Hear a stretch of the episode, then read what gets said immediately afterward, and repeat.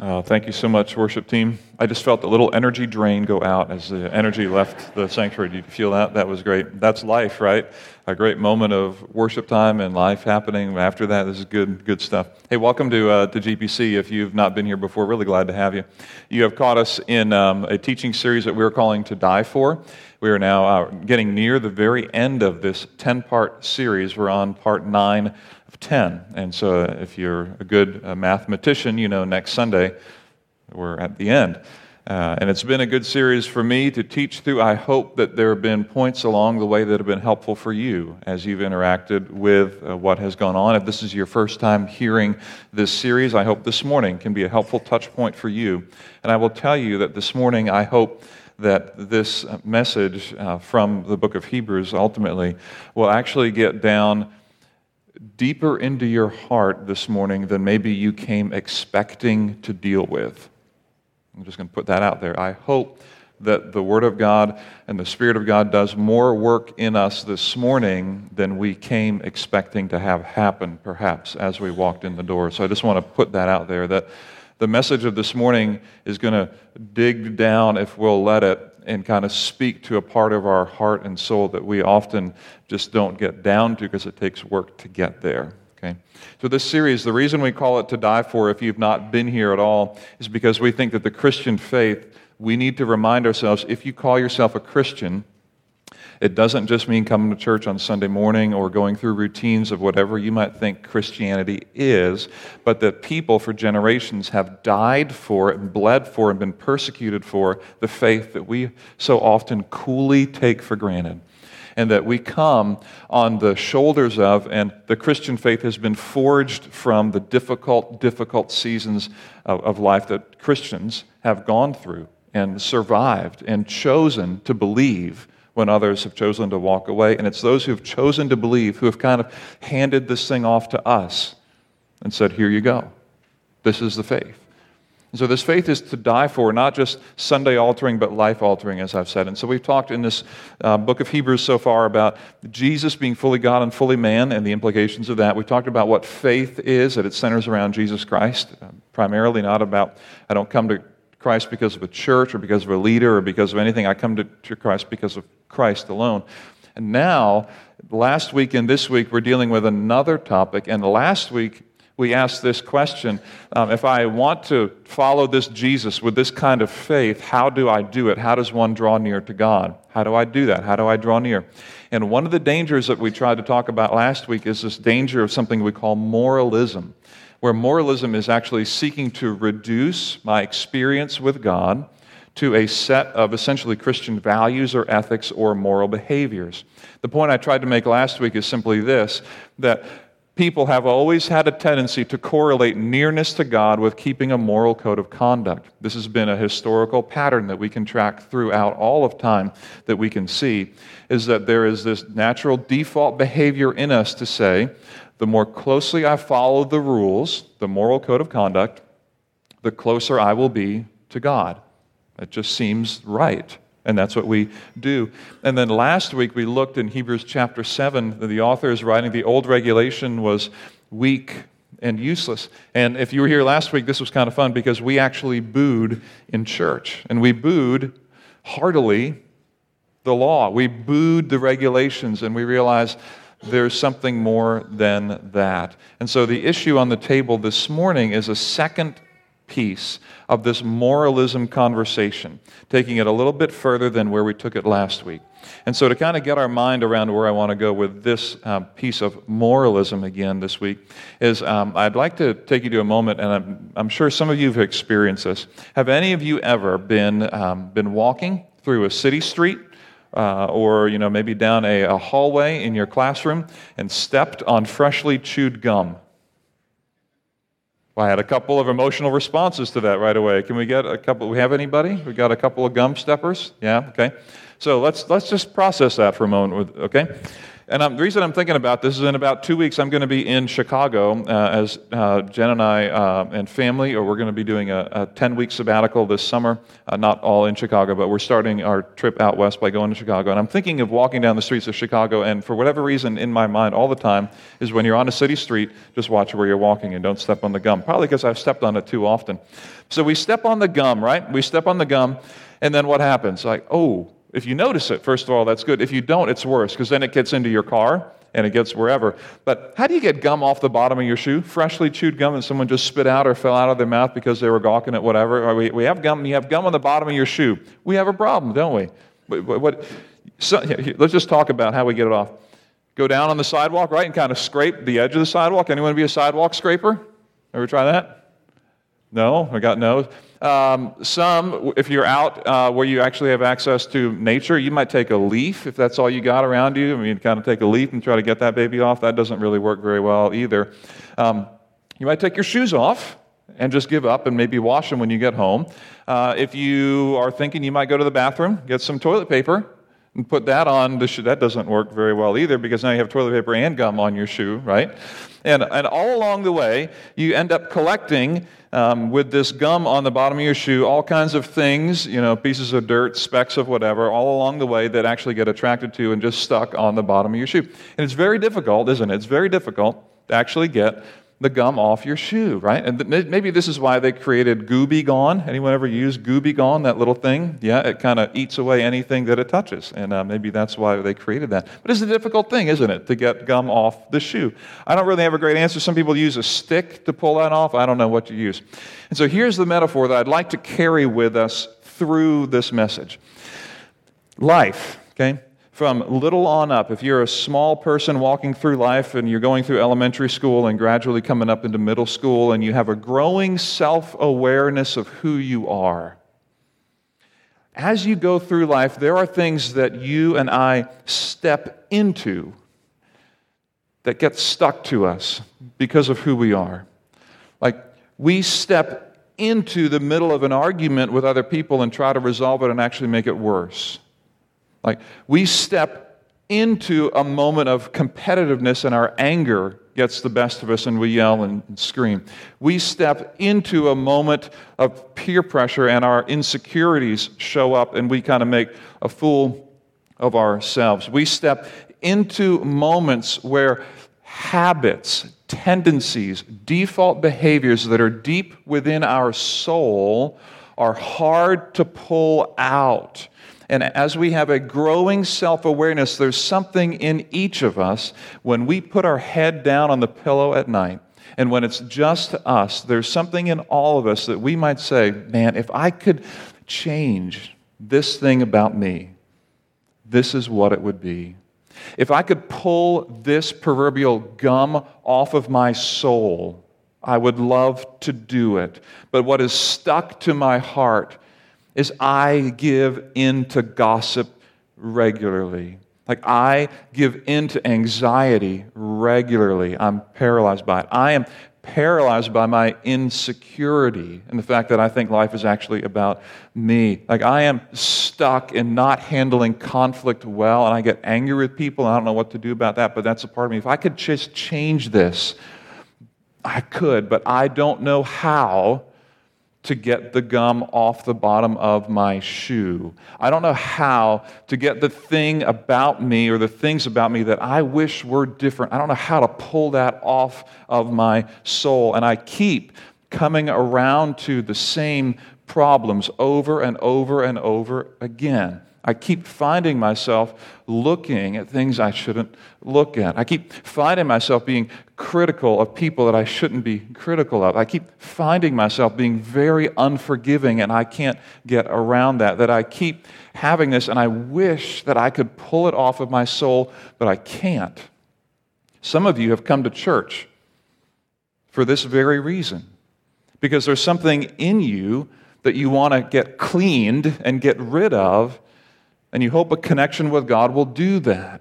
And you want to find a way to get rid of that part of you that only you live with, really. That there's something in each of us that we try to hide from one another that at the end of the day, with a pillow, just me and my thoughts, no one else, maybe not even my spouse, knows the depth of my struggle, but I do. How can I get that gum off of my soul? Get it away. And I hope maybe the church can do that. The author of the book of Hebrews deals with this issue and walks us through how people have historically tried to do this and offers a solution, a way to think about how I come to God and how, in the depths of my own soul and spirit, when I circle around to the things that regularly trip me up, that I wish regularly I could, if only I could, but I can't figure out how to. He gives us some tremendous and powerful insight that I'm telling you. If you can allow this, your heart and, and soul, for a minute to be open to the truth of the scriptures, I think it can be an absolute life changer for you and how you see both you and the grace of God this morning. So, if you have a Bible, I invite you to turn to the book of Hebrews. And we're going to be in chapters 9 and 10. If you don't own a Bible, that's no problem. There's a Bible in the pew around you. Uh, and that Bible is our gift to you, by the way, if you don't own one. But Hebrews chapter 9, the book of Hebrews is in what we call the New Testament, the right third of your Bible.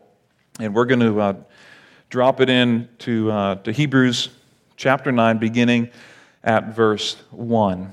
And so when we think about um, how I kind of cleanse myself or clean myself, if you will, from this stuff and how I kind of try to get on top of the things that I wish were different. If you think about it for a minute, one of the first things that we all will do is we're going to want to set up some kind of discipline, some kind of order, some kind of intentionality to our lives. To say, well, I fell into that. Oh, I thought that. I did this. Shouldn't have.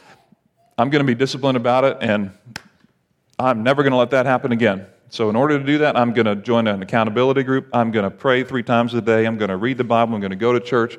I'm going to burn my CDs or whatever. Okay, those, those are CDs, are kind of like records now, right? I'm going to get rid of this. I'm going to do this, but I'm going to set up some regulations so that I won't walk into the thing again. And then the more consistent I am with the regulations, then the more likely I am to get the gum off my soul and to not fall into who I really am again. And here is where the author meets us at our point of default behavior, and he meets us right here in verse 9 and verse 1.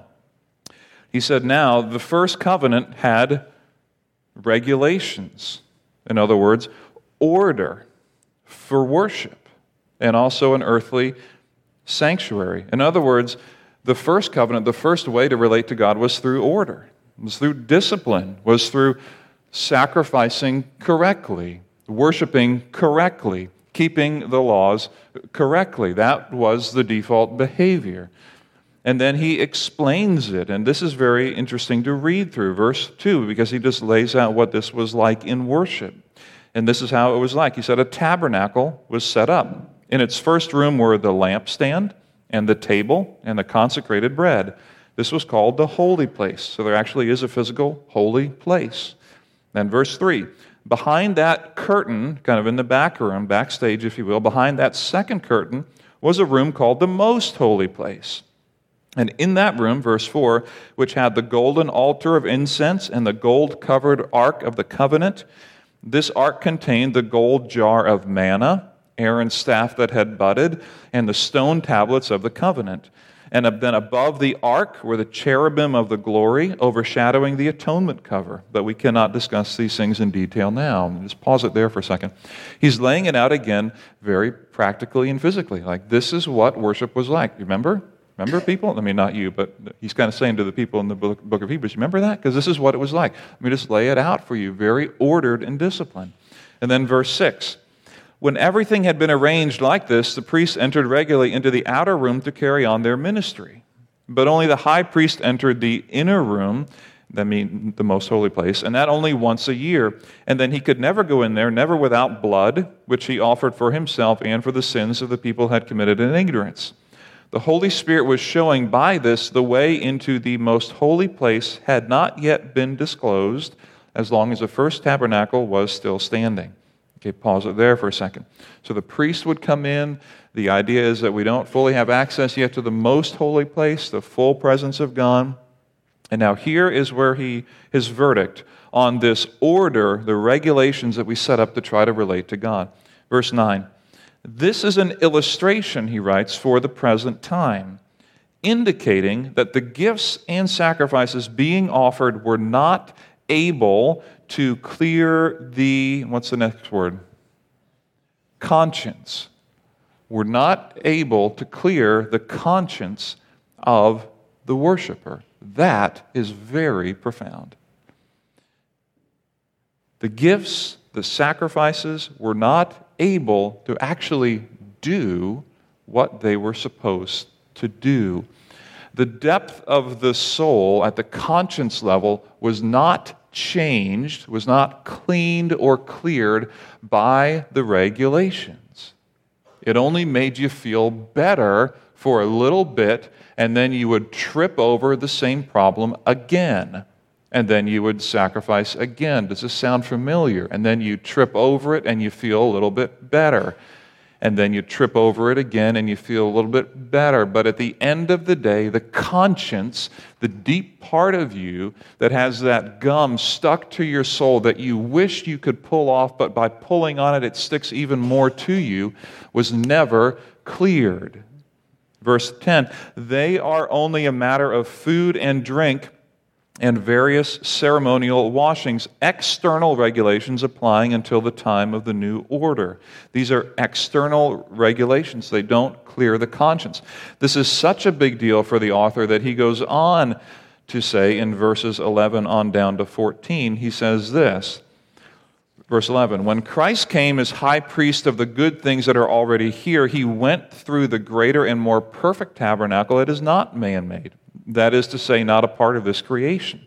So now he's taking the old tabernacle and saying Christ came and went through a new tabernacle.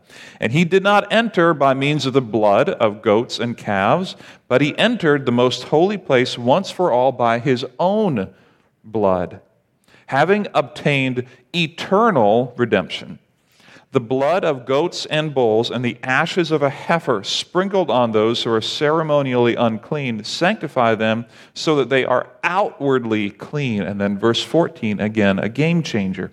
How much more then will the blood of Christ, who through the eternal Spirit offered himself unblemished to God, cleanse our, and what's that next word again? Consciences from acts that lead to death so that we may serve the living God. In two times, in just a few verses, the author is saying, Your conscience needs to be cleaned. Your conscience needs to be cleaned.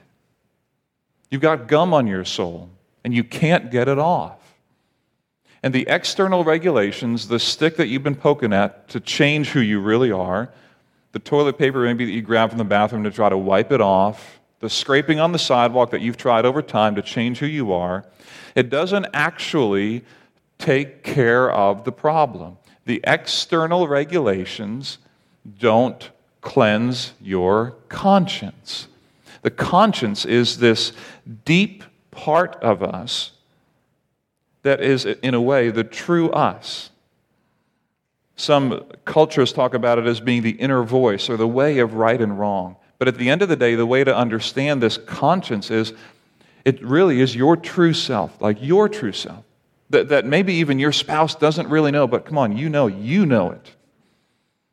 And you know there are times when you just wish, man, I can't get rid of this thing that keeps cycling around in my life, this critical spirit. Where does this come from? I don't even want this. This impatience, where does this come from? This lack of trust and confidence in God, where does this come from? My insecurities in thinking that my looks are the most important thing or my intellect is the most important thing. Where does this come from? Because I'm stumbling on myself as I go. God, ah. We got stuff. How do we get rid of that? Why does it even matter, number one? Why does it even matter that our consciences are cleaned? And this to me is so important in this conversation.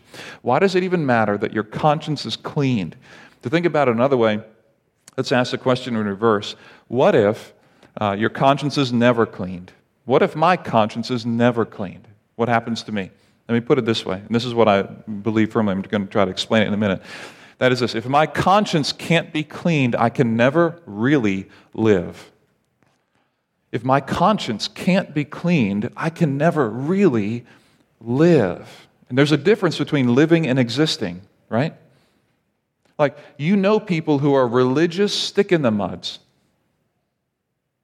Right? They come to mind immediately. These are people who have grown up in a religious environment, an externally based, follow the rules environment, who rarely smile or enjoy life or enjoy the adventure that it brings because life has been full of keeping the external regulations. Trying to, in that pursuit, prove in a way to God, I'm faithful. Like, I'm, I'm good. We're close. I've been trying to get that gum off my shoe forever, and I just keep coming. And that's what I do. And it's been so much fun.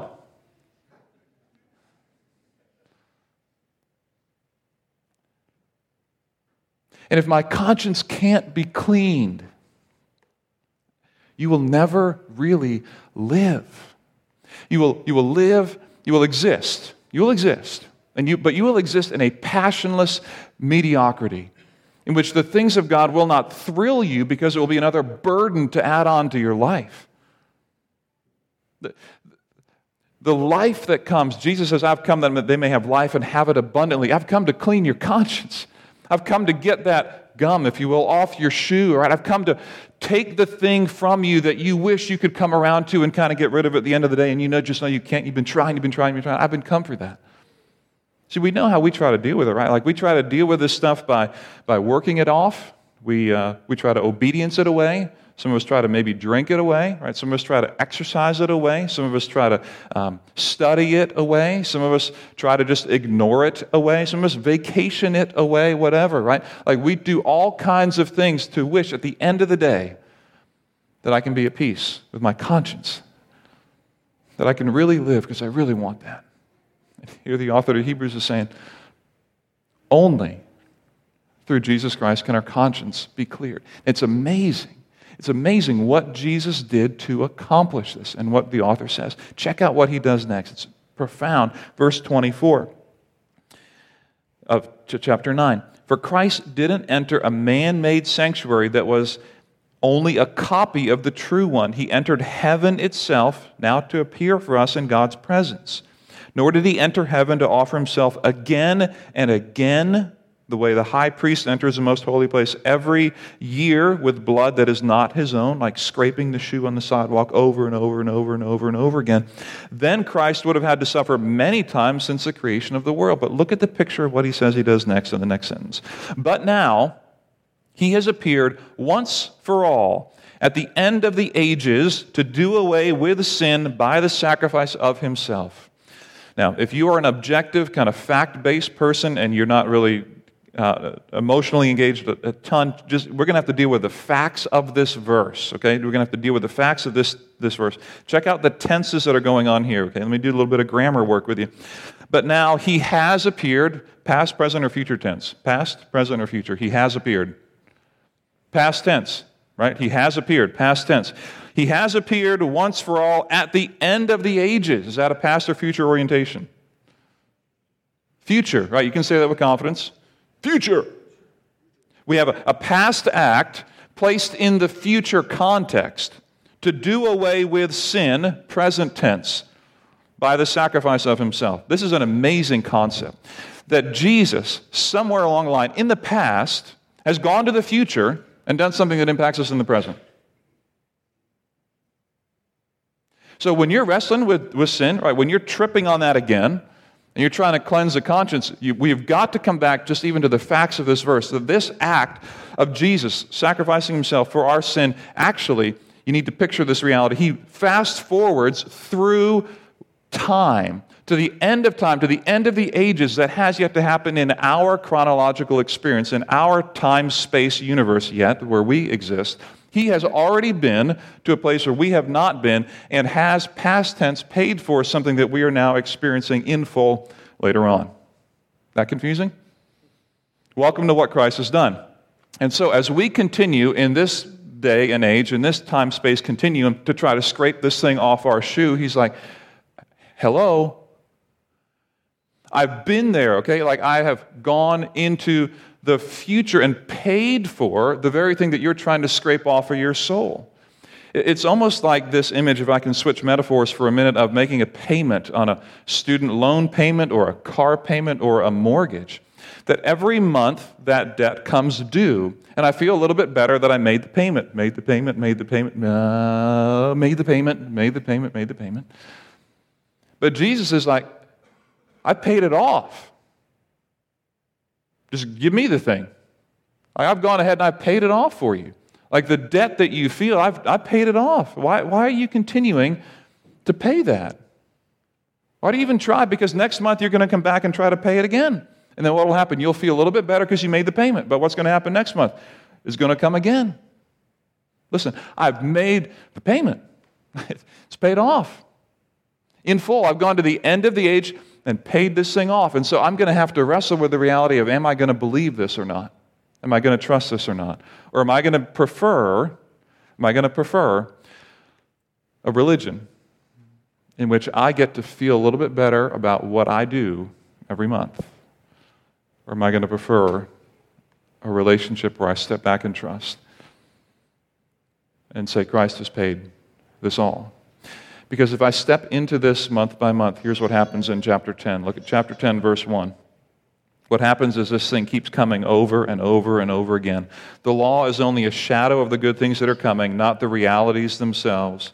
For this reason, it can never, by the same sacrifices repeated endlessly year after year, it can never make perfect those who draw near to worship. It can never cleanse our consciences. If it could, would they not have stopped being offered? Yes.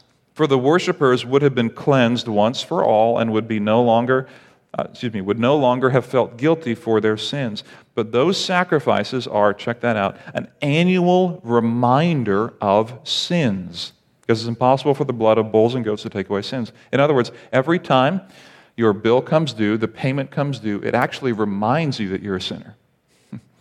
like every time that we make a sacrifice for our sin, it actually serves to remind us you're going to have to do this again. Because that sacrifice is not going to be good enough. That obedience is not going to last. Your resolve is not going to last. Your plan is not going to hold.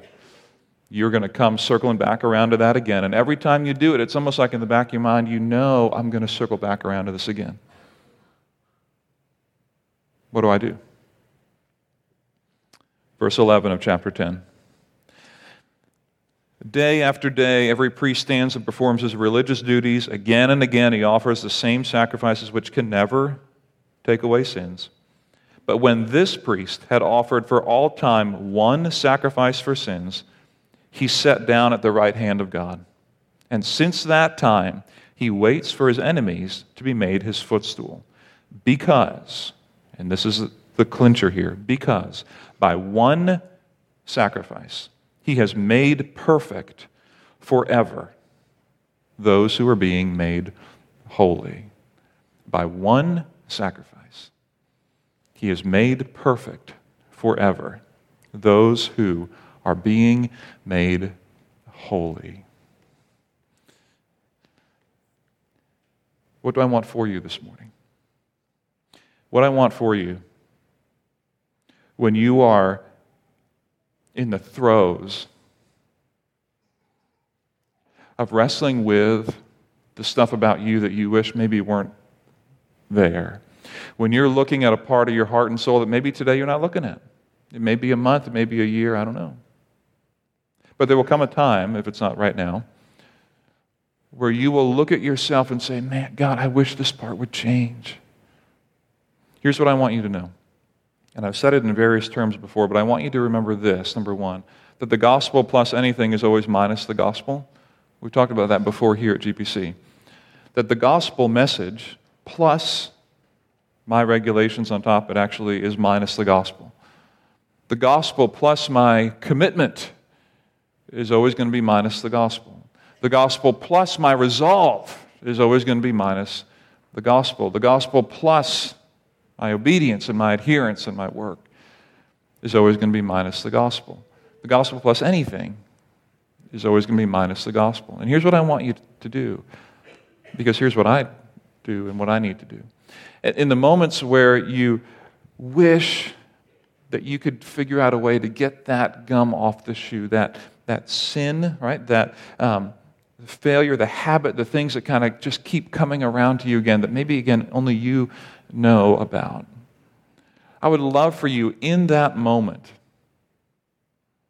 to step into, number one, a prayer to God, asking His grace again to transform you.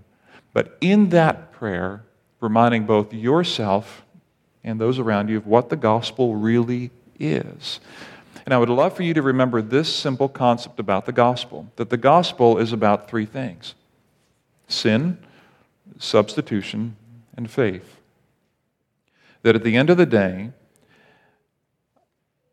I've sinned. I've fallen short of God's perfect standards. Good grief. I fall short of my own standards, let alone God's standards. So I've sinned. I need to own that. And then somewhere I need to get a substitute to pay for the penalty of my sin. And then I'm going to have a choice to make. Am I going to substitute my obedience for, my work for, my memorization for, my attendance for, my resolve for?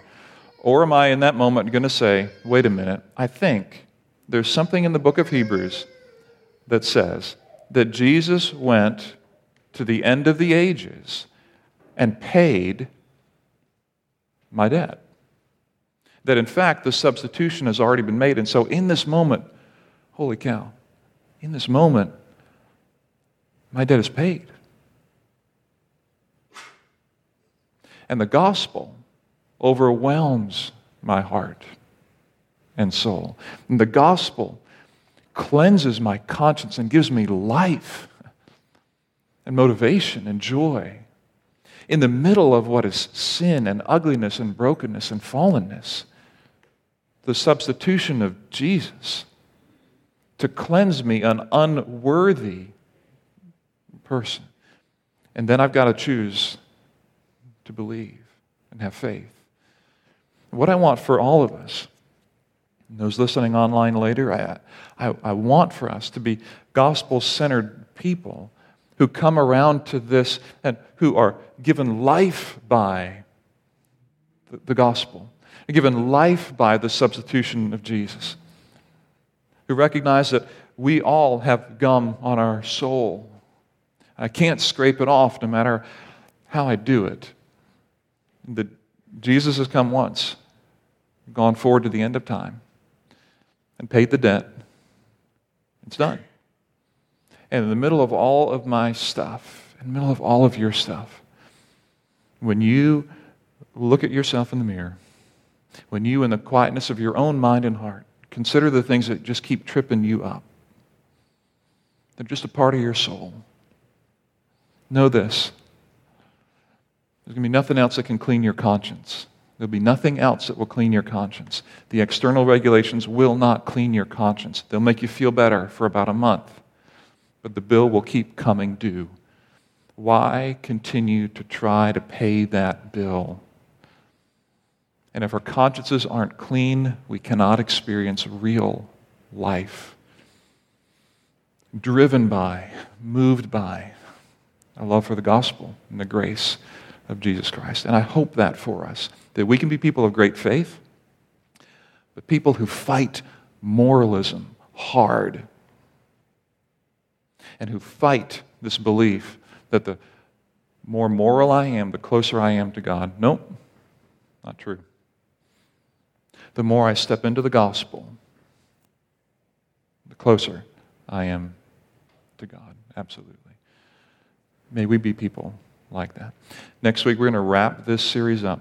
We're going to talk about a future that's unshakable. We're also going to talk about one small thing that can absolutely wreck that future.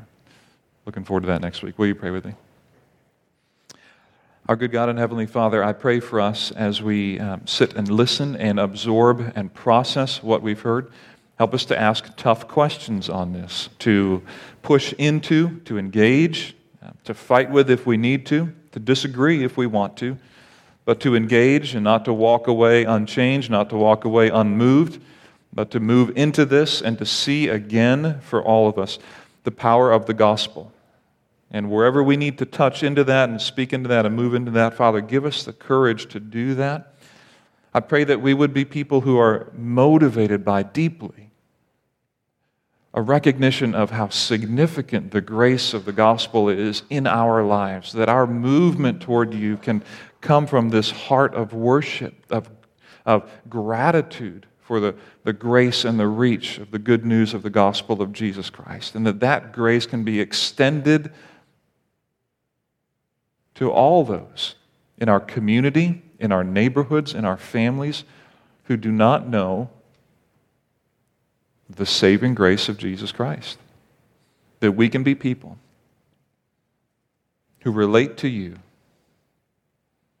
through this grace centered lens, through this gospel centered lens, and accordingly live that way. Help us, Father, to find that life that is true life in that way. We thank you for your faithfulness. We thank you for your work in us. We thank you that you draw us and move us as our good God and Heavenly Father. Give us courage to do what we know we need to do. And we ask it in Jesus' name.